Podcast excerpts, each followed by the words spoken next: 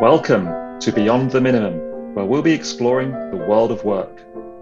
We'll be chatting about concepts, ideas, and phrases, explore practices, and delve into what good looks like. Work can be purposeful, value led, and more meaningful to all who interact with the workplace. This podcast is brought to you by Tanya Hewitt, who lives in unceded Algonquin Anishinaabe territory, otherwise known as Ottawa, Ontario, Canada. I am really excited to be able to share with you today's episode. This is an interview with Richard Knowles. I met Richard in, I think it was 2018.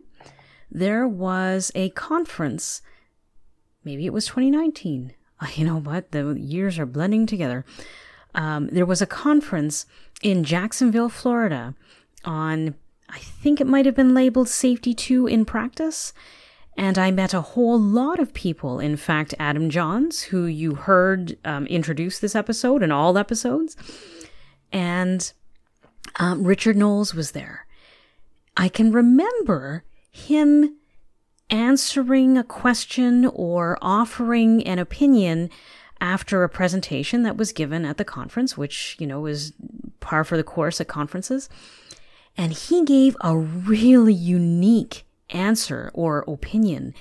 I remember going up to him afterwards and chatting with him a little bit because I just thought it was so fascinating what he had said. I'm not going to go into any of that because you'll hear him say it through his own words. But he got into a really different way of managing way before m- most other people had. And that differentiation of him from his colleagues, his co managers, made him stand out. You'll hear why as this interview proceeds. But I am privileged to have met Richard Knowles and that he agreed to be on this podcast. Um, he has shared his story with a few different networks there are different aspects to it, and um, the the whole story is likely ascertained through uh, one of his books that he's written, which you'll you can access through the show notes. But um, he's just a joy to listen to. So sit back and relax. This too is a longer episode than the solo episodes, but is so worthwhile because you will hear what good looks like, even under trying circumstances. And the entire time he managed, it was under a period of austerity, and he still was able to turn a large chemical plant around to be healthy. I really am excited for you to hear this, and thanks so much. There is so incre- so much incredible value in what Richard Knowles is going to tell you guys and it is amazing that there are people out there who really grasp this idea of going beyond the minimum. Today's episode is what good looks like.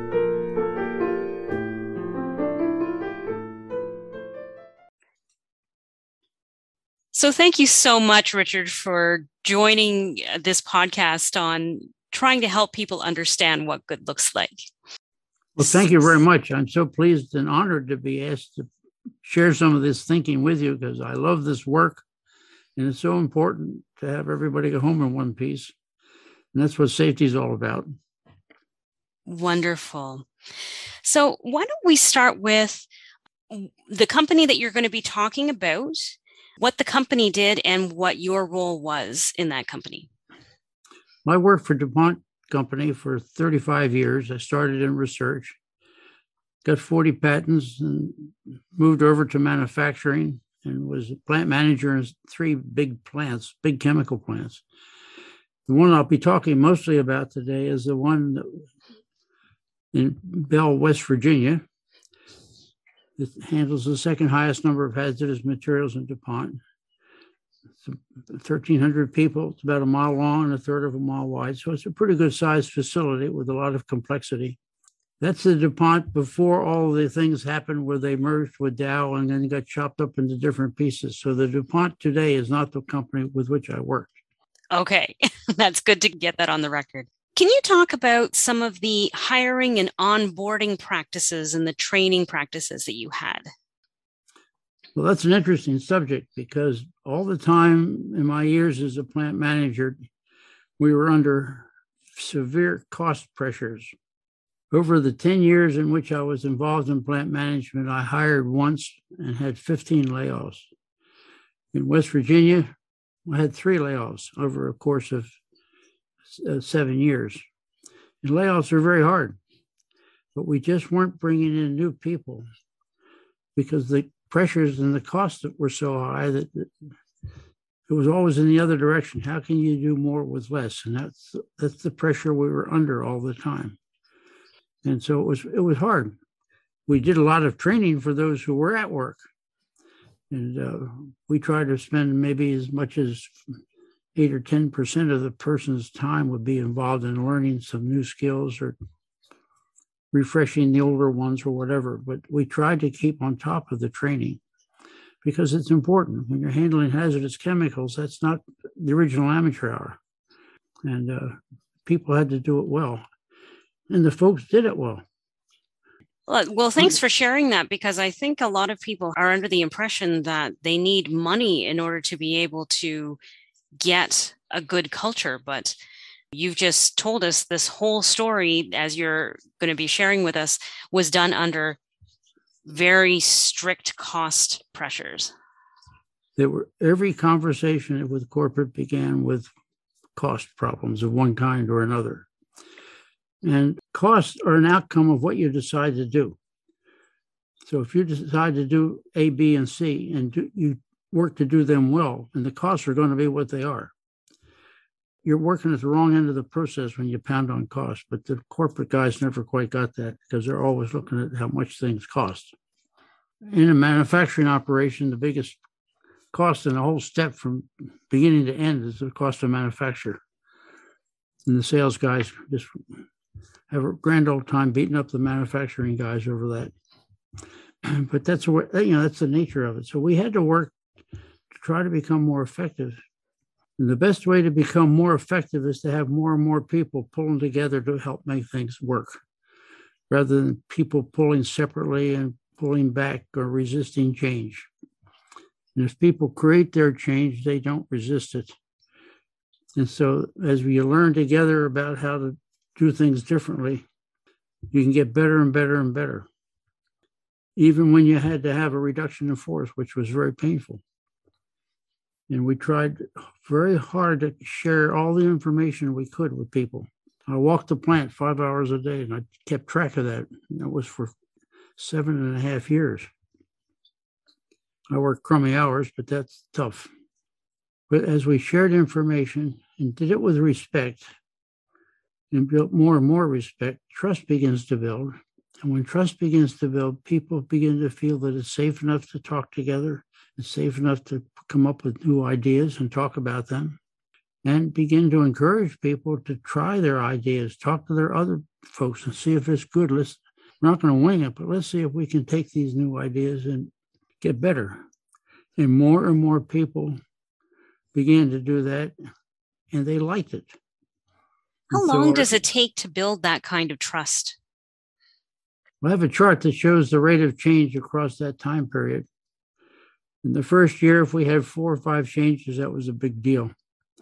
By the end of the seven and a half years that I was there, we were having four or five big changes a month, and people were pushing me to move faster. And I actually had to slow them down so we wouldn't outrun the technology. Because if you outrun your technology in a chemical plant, you you get a fire or some kind of terrible calamity.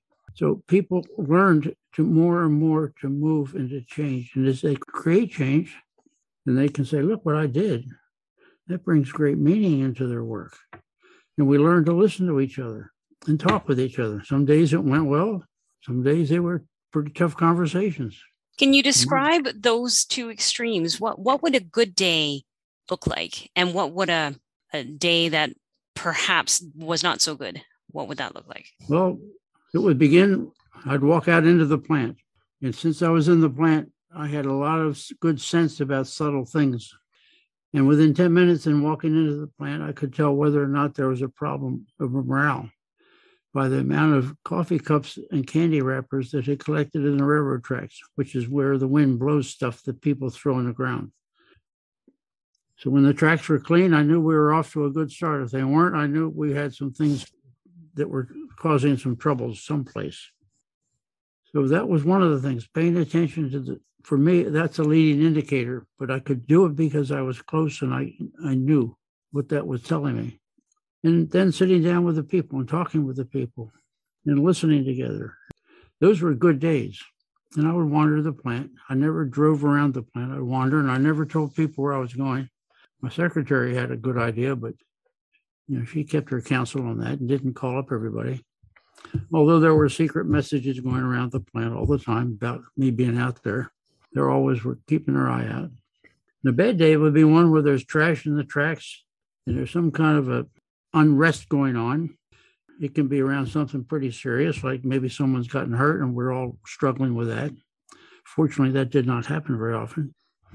Or it could be around something simple, like one time we decided to have a little award for everybody for having a good safety month, and we're going to give everybody a pint of ice cream. And I caught all kind of flack over that because they said, you know, that's pretty cheap. You know, isn't this serious? You know, all we get is a pint of ice cream well, you know, so you put up with some of that. Now and then, as in our leadership role, we've made mistakes. And at first, the tendency was, like in any standard organization, to come up with some cock and bull story about why it wasn't a mistake, which kills your credibility. So we just go out and say to the people, you know, we've made a mistake. Sorry, we'll try to do better. Would you help us? And most of the time, the people would get past the problem and come and help us.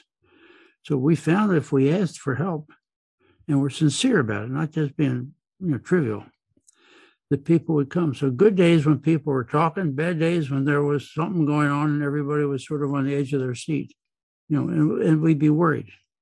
We did a, one of the safety audits, which was very important, was one we called the Safe Acts audits.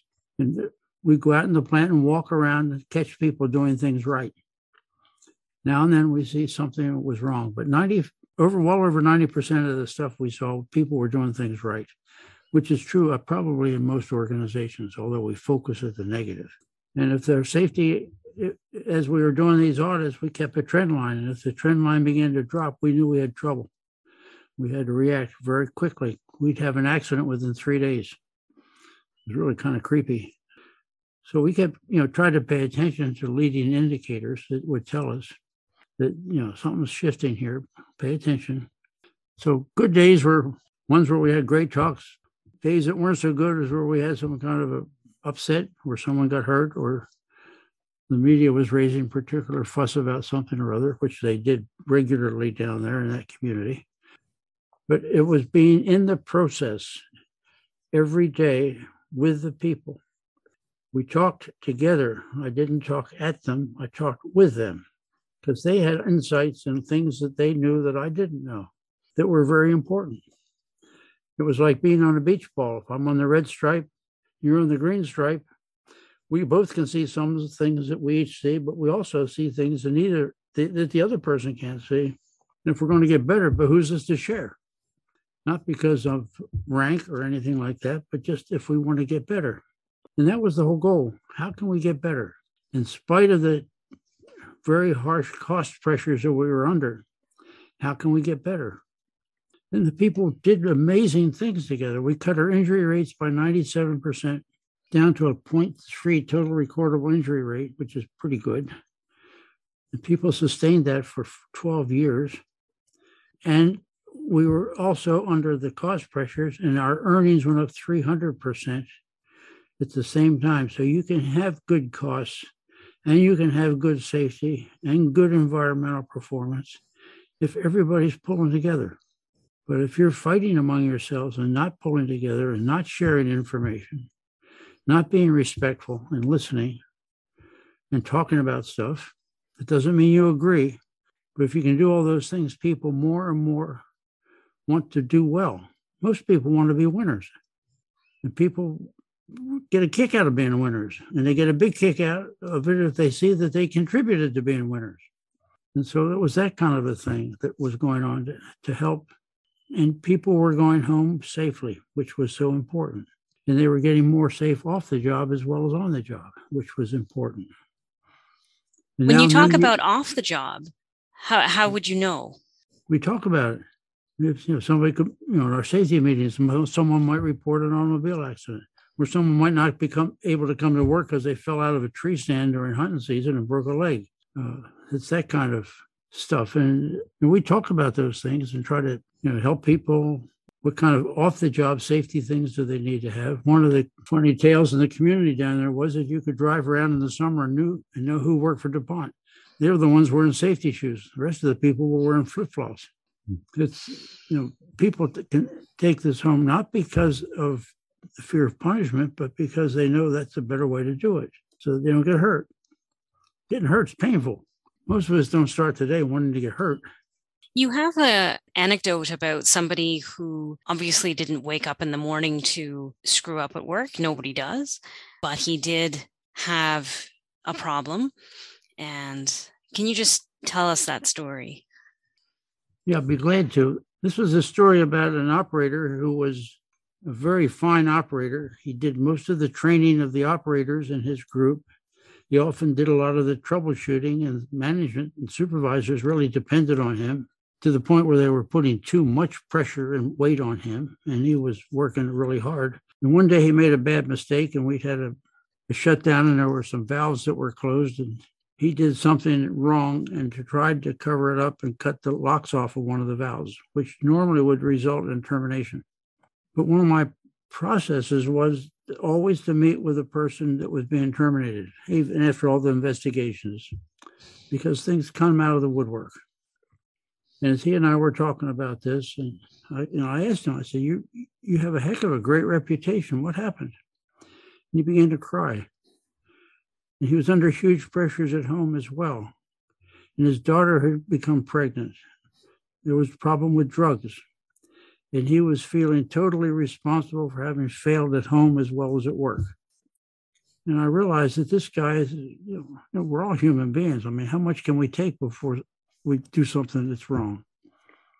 So I didn't terminate him, but I went back to management and said, "You all are putting way too much pressure on him. You got to, you don't do this. You got to treat him with a little more respect and, and help him. Don't do the stuff you're doing." Which did not go well with the management people because they didn't like being criticized. So it was a difficult situation. I felt that you know, we didn't talk about stuff coming from home all the time, but we had to pay attention to the pressures that people were under because all of us have life pressures that we're just trying to deal with in one way or another. And some days we have good days at home, and some days they're not so great at home. We're dealing with human beings, and we're not dealing with parts of a machine that we can throw away when they wear out or interchangeable parts. That's not the case. And so we did that with this fellow, and in the long run, it worked out very well. And I think I did the right thing on that particular one. You had talked before that you were in um, very difficult environment with layoffs and people being terminated. Can you talk about that process and how you were involved with letting people go? Well, the people were left the organization either in a reduction in force, which was a forced leaving, or because of some discipline problem. So if we're talking about a discipline problem, we would have three-step procedure to try to help them get back working well. If they didn't and persisted and we came to termination, I would meet with each one personally to try to find out anything more. Some people were pretty rough, and I would have a deputy sheriff in the next office for almost everybody that we terminated that way, I had police protection for about three weeks just because people get real upset over this. It's hard stuff. When we were having a reduction because of cost pressures and we had to keep contracting, we would announce it was by seniority. We would announce the reduction in force. Then, over the next 36 hours, I met with every person on the plant in a meeting to explain what was going on and why. And so meetings of 50 people, if you have 1,200 people, how many meetings is that? 12? 16 meetings, something like that. So I do them in a day and a half. Every hour, I have another meeting, another bunch of people coming in, and they were pretty upset most of the time. Is perfectly understandable. They want me to guarantee not having another, and I'd say I can't guarantee that. I can guarantee I'm going to work hard to try to avoid it, and I need your help, but I can't guarantee we're never going to have one. And people didn't like that, but they respected it. People can handle the truth. If you don't do information and share information, people will make it up. And usually that's a lot worse than what is actually going on. So we tried to share information fully, let people know what we were trying to do and why. And they began to share information as well. It was interesting when we really began to open up and share information, which was a change. People were shocked at how little we knew as management. They decided they better help us. You know, too many times in management is like the Wizard of Oz, where the where the uh, wizard is behind the curtain pulling levers, and when Toto pulls it back, everybody sees it. So when we began to share information, people said, "Holy crow, these guys need help!" And we asked for help, and people would come forward and help. And it was a wonderful experience, and we all grew together. And people, even when I, as a manager, got in trouble a few times for pushing the envelope, people would support me in that. And uh, you know, I get called up to corporate for some kind of a thing where I was getting scolded about something and get back to the plant and they're doing small things, but they're greeting me back and thanking me for trying to do the things that they felt were the right things for them, which we tried to do. We weren't giving away the store. We cut our injury rates 97%. Emissions to the environment went down 95%. Earnings went up 300%. Productivity is up 45%. So as people talk together and learn together, and found that we could do things together much better, the total performance improved. And It became for me a much easier way to lead. You know, I could lead by going out and fussing and raising Cain, but I didn't like fighting all the time. And as we began to change, things got much, much more effective and much, much easier. And for everybody, and including the neighbors. And it was a great thing to watch. I love to watch people grow and begin to do things they never dreamed they could do. For example, we were converting our process control systems from the pneumatic systems of the 60s to electronic control systems to get better yields and precision and purity. The normal process is to build a parallel control system and run it for a while and see if it works and then change over.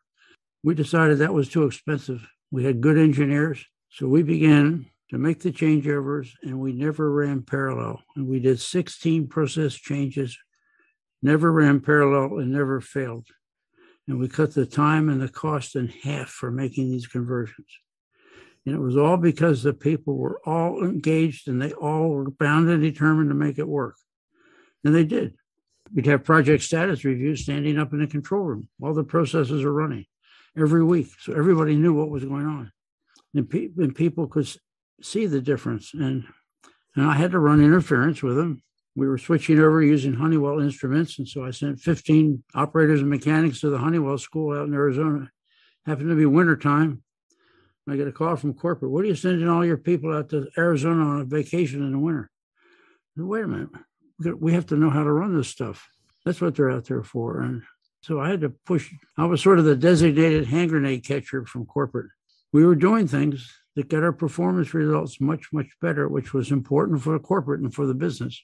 And, awesome. And it, was, was, fun to watch and, and see how the people got better and better. And as we opened up the communications, anybody could talk to anybody at any level in any organization about any question they had. And people did that. And we had one, Margaret Wheatley, a consultant, come and see what we were doing. And she walked around the plant for a couple of days with the operators and came back and said, I can't believe what you're doing here. These people know everything that's going on.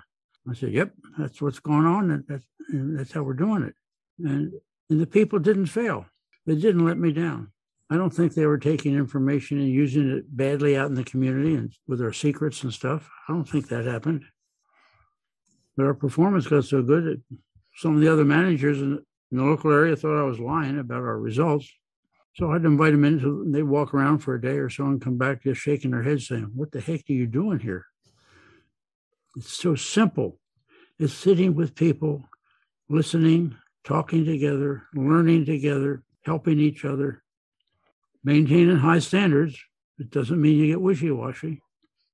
But as we worked together that way, the people became more and more able to do quite astonishing things. And that was so much fun to watch.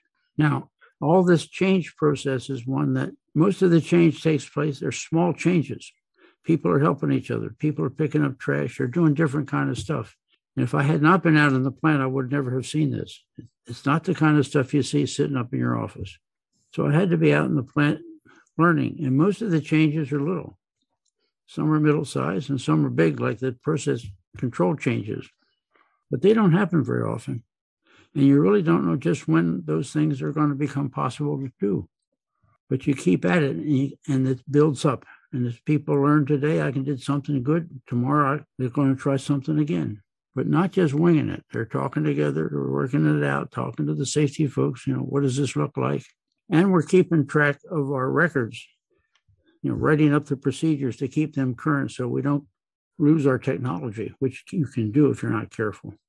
But all the people did it. When we converted and started using ISOs, our operators wrote the ISO procedures. And it worked really good and it freed up the engineers to do what they needed to do. So so there really wasn't much of an us them gap in your plant. Early on, there was a big us them gap, and getting to able to talk with people was tough. Towards the end, there was no gap at all. You know, we'd talk about everything, and even when I screwed up, I'd catch a lot of hell from people. Early on, I had the power to make people disappear. I could walk into a building and nobody's there. Leave the building, it's filled up with people. Go back in the building, nobody's there. It took a while to get past that of people disappearing. But people have to have confidence. And if you have a culture like one more common in DuPont at the time was people didn't like to talk together. People were afraid of management. People were afraid of sharing information. They wouldn't do it. People would tend to hide mistakes. And you simply can't learn. You can't get better. I'm so frustrated right now with the whole safety industry because so many of them are just working at a fairly low level it's needed, it's important, but it's more than just training that we're talking about. And so many of them seem to be very reluctant to go out and sit down with the people and talk about what's going on. What are we learning? How can we get better? Gee whiz, you know, is everything okay? Uh, it, you know, is there anything at home that's really eating at you? So it was all of these kinds of things to to try to come together with the people and to be available and to talk and during this process, I grew a lot because I went in as a pretty hard top down manager. And so the people were watching me learn and grow at the same time as they were trying. And I think that helped them to, you know, if I could do it, maybe they could do it. I came out of that much more as a whole person than when I was in, went in. And I was not happy with myself being a hard top down manager. I didn't like the fighting. We could get results, but they wouldn't stick. So as I came out of that, I, I grew up a lot during that period, and that was really important for me to to do that. Develop some wonderful friendships. I still have great friendships with the people there. A lot of them, some of them maybe a little less, but uh, you know we were all together, and we made the intention of the company. They didn't tell me this when I went there was to shut the plant down. We became so good that that just went away. They never went back to look at shutting it down again we saved a lot of jobs. A lot of kids got educated because their parents still were able to have good jobs and bring in money, uh, support their education or pay off their mortgages and whatnot. So it's a there's a lot of responsibility to try to keep this as a viable performing activity that's safe and profitable. You know, profits are the money you need today so you can do business tomorrow. And it's, you know, you got to keep that in mind. We got to be around tomorrow as well. So it's, it's doing things with the people, developing and co creating how we want to be together and work together. You know, we wanted to tell the truth. We wanted to help each other. We wanted to share information. We want, needed to apologize for mistakes. And, you know, I learned to do a lot of apologizing because I didn't do so well sometimes. But we all began to do better and better as we learned together. And as we learned together, the total performance got a whole lot better. Earnings were better, safety was better, quality was better, delivery times were better, relationships with the community were a whole lot better, relationships with the regulators were a whole lot better. At one plant, not that one, but another one where I was working, and the EPA was raising a fuss about what we were doing. Our guys they get together and they have a meeting on Thursdays to talk about what they were going to be doing, and then they had to share it with the EPA guys on Friday. And all the time I'm pushing, you know, share information, talk with people. I discovered that they just had decided to cut out one of those meetings, and they had the EPA to, with them in their planning meetings. I said, "You did what?" but it worked fine, so okay. My belief is that people are basically trying to do well. People are trying to find meaning in their life. People are struggling with different kinds of things all the time. Everyone has a story. We need to listen to each other. We need to help each other to learn and grow, and understand the standards, and live up to them as best we can, and uh, and deal with problems. If you got a problem, you just can't have rose-colored glasses all the time and pretend that something's okay when it's not. But it's so easy. This is the easy way to lead. When everybody is pulling together, I'm a cheerleader. I'd much rather be a cheerleader than a slave driver. It's a much, much easier way to lead and a heck of a lot more effective. And towards the end of the time I was there, I had some of the hard headed business managers in corporate tell me it was the best running plant in the whole DuPont company. We've gone from the bottom of 150 to about the top. Not because of me, but because the people were all doing so well and growing and learning. And all I did was set the conditions where that could happen. It didn't cost any money. It cost some shoe leather. I walked a lot. This stuff is it's so easy. A lot of people don't believe it can happen. I did some work in since I retired in a small company and they were having some a lot of injury problems. And Claire and I did a couple of day workshop, just two days. They went from having six injuries a year in the small group to having one in three years. And the vice president who had me come in said, Well, what did you do? And I said, Well, we talked to the people and had a little workshop, and they decided they didn't need to work that way. He said, Yeah, but what did you do? He just didn't get that talking with the people and listening and learning together and, and asking them for their help could achieve something like that. And that change was fast. I mean, they went from having six injuries a year to none, except for one in three years, just overnight. And, and that's happened in other places in which we've worked. So I have such a passion for this work. I still continue to work on it. I'm trying to make my technology that I use less complicated. So I've created what I call the cycle of intelligence. When you bring people together and you talk about things, the collective intelligence goes up. It was not unexpected. And so we just have a deliberate, focused way in which we have the conversation, and the intelligence goes up. And we've done this in hundreds of workshops and as long as people are willing to listen, talk together, learn, this process never fails to improve results. That's kind of a bold statement, but I've done hundreds of workshops. And as long as people are willing to talk about stuff, we we make great progress and it can happen fast.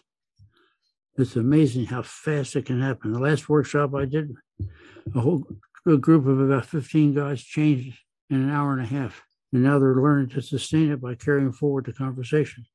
And they did it. I didn't do it. You know, I just had the conversation. But people aren't listened to so much of the time, or they don't talk to each other, or they're afraid. But it doesn't cost you anything to create the conditions where people can talk with each other and they can share and they can help each other and they can find meaning in their work. And people seem to like that a whole lot better. Sure as heck works a whole lot better in terms of results. So, Richard, this has been a really fulsome discussion. Is there anything that I haven't asked you, but I should have in order to understand this entire way of being able to have such a wonderful workplace? Well, you probably should have said, well, why did it take you so long? I've been at trying to develop the technology in a way that's easily shared and that people can do it with a relatively little training and they don't have to be dependent on a consultant maybe to get started, but not not for long. And I look at what I've got here, and I said it took me 35 years to figure this out. You know, but it was part of it was figuring it out. Part of it was trying to get the technology so it made sense. You know, I'm a scientist. I just don't want to wing stuff or come up with some kind of cock and bull stories. I need stuff that there's a foundation that you can stand on and you can defend it. And so I used a lot of that and trying to get more and more clear. And this process just works so astonishingly well and it's so easy. It can be learned quite quickly by people. And they've got to carry it forward, but that's they can learn that too. So it's uh, I just wish I could find more people with whom to talk about this because I have such a passion for it because it does work. You know. So on it, that, Richard, how would people contact you if they are inspired by this and they want to to reach you to learn how to start this whole process? Give me a call. My phone number is 716 622 6467. I'm in Eastern time zone. So don't call me, you know, much before nine in the morning or in the evening. But, you know, during the day, I'll be glad to talk with you. Now, I've got other conference calls going. So sometimes we'll have to arrange to connect, but call me or go to my website, rnknowlesassociates.com. And there's information there. And I've written some books about this. One of them is called The Leadership Dance, which you can get on Amazon. It's an Amazon bestseller. And although it's 20 years old, it's never going to go out of date because what we've talked about today is not some gimmick. We're talking today about basic fundamental ways in which to lead that are powerful and enduring. This is not the flavor of the month stuff that we're talking about. And so we can talk about those things. And I can talk to you too about the struggle, the personal struggles that, you know, what are you going to go through and, and that kind of stuff. So it's, I'll be glad to talk with you about it. As you can tell, I have a little passion for this. Absolutely. As long as I'm able, I'm going to keep plugging away at it. Well, I'm so thankful that you were willing to share this story with us because I think the more that we can learn from people such as yourself about how we can make workplaces so engaging and fun to be in, the more places we can get to be this way. So thank you. And it's fun is a good word to use. It's not frivolous, but it's a sense of satisfaction that people have doing really good work and knowing that they're doing good work and that they contributed to it. Well, thank you very much for having me. I appreciate the invitation and hopefully somebody heard and somebody will listen. I've also have a newsletter that we put out twice a month. So if you want to get on the newsletter, let me know about that as well. We'll be glad to put you on the newsletter. All right. Well, thank you so very much, Richard. Thank you, Tanya. You take care now. Okay. Bye bye. So, what did you think? Wasn't Richard just incredible talking about how wonderful workplaces can be, even if you are under austerity conditions? Amazing. He talked about how if information is shared widely throughout an organization so that it doesn't really matter who you speak to, everybody is informed of what is going on. That is absolutely incredible. He's describing an environment where everybody is rowing in the same direction so that you can go to incredible heights as he described. He talked about not only turning the plant around from being one of the plants to be destined to be closed, but he made it one of the most profitable plants that had an incredible safety record, an amazing environmental record, amazing community relations, and the internal workplace culture was so inspiring. When you heard him talk about not only did people grow together, he reflected that he underwent personal growth himself. That didn't come for free completely. He did need to get to a state of humility and vulnerability, which you have heard about in the podcast. But it is amazing when everybody can work on the same page just how far you can go and how meaningful work becomes. So, I really, really hope you enjoyed this episode, and thank you so much for listening to What Good Looks Like on Beyond the Minimum. Thank you so much for listening to Beyond the Minimum with Tanya Hewitt. We hope this episode aligned with you. Maybe it was diametrically opposed to you, but at any rate, we trust it made you think. The more we can think about our workplaces and start talking about them, the more we can collectively make a real difference. If you're living in Canada, please find out the Indigenous territory in which you reside and begin using it to introduce yourself. please reach out to Tanya through her email tanya at beyondsafetycompliance.ca. Connect and chat with her on LinkedIn. Follow her company Beyond Safety Compliance. And remember to ask yourself the question how does your work look? Because we can always go beyond the minimum.